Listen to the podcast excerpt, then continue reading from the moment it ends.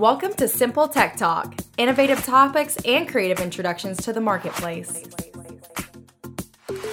Yes, ladies and gentlemen, welcome back to Simple Tech Talk, where we take what can be considered complex and break it down into easy to understand language. And it should be easy to understand why we have content strategist and thought leader Sierra Flaith right back here on the show. Sierra, how have you been?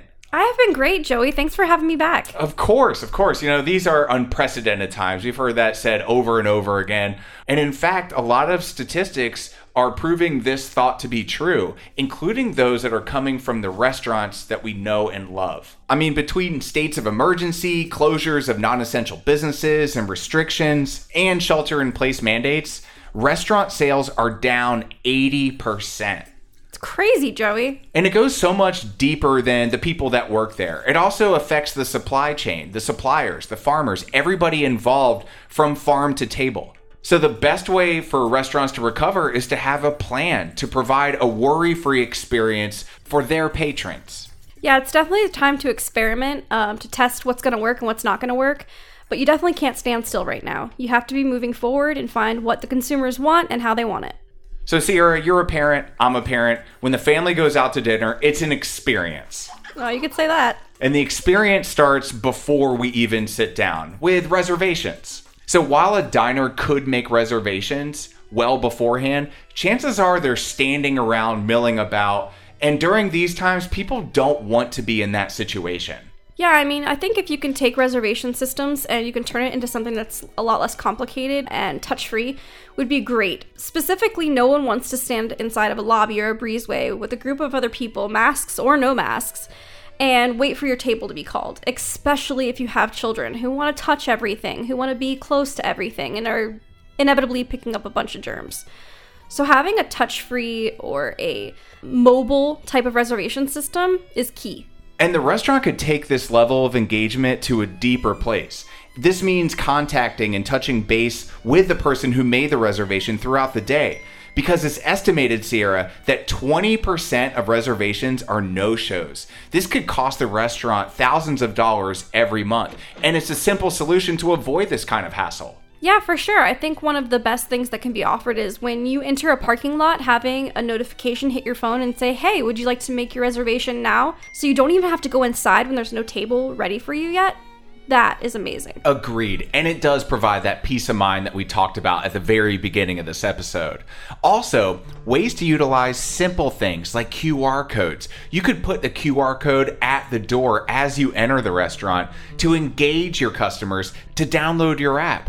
Make the QR code a direct link to the App Store. Bada bing, bada boom, download an instant engagement with your brand from your customers. So now we're sitting down, we're at the table.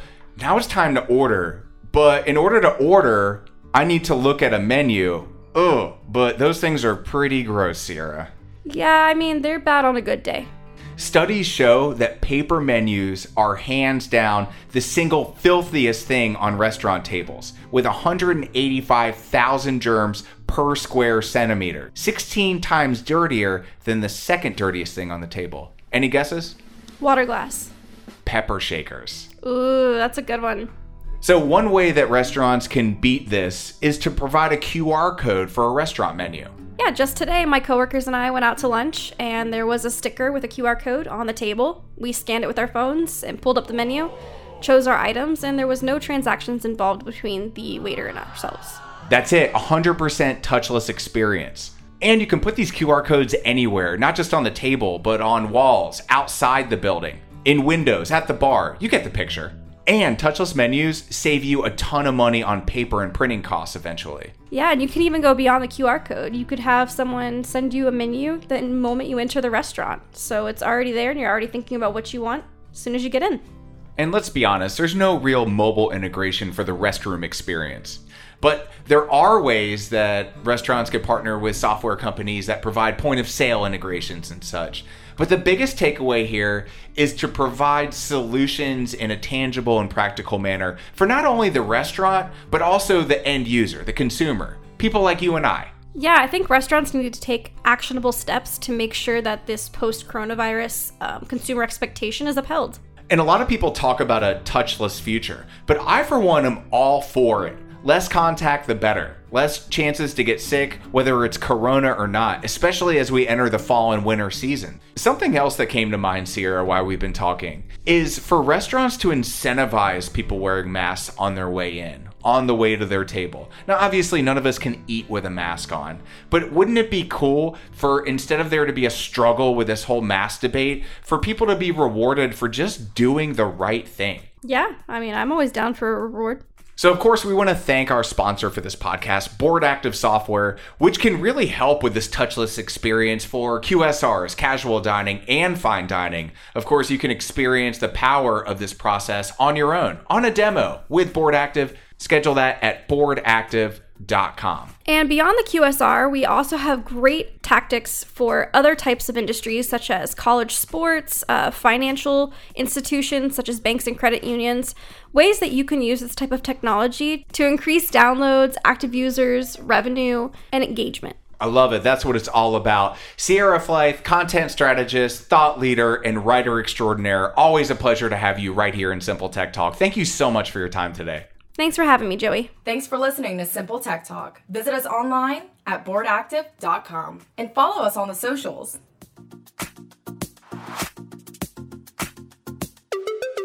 This podcast is a part of the C-Suite Radio Network. For more top business podcasts, visit c-suiteradio.com.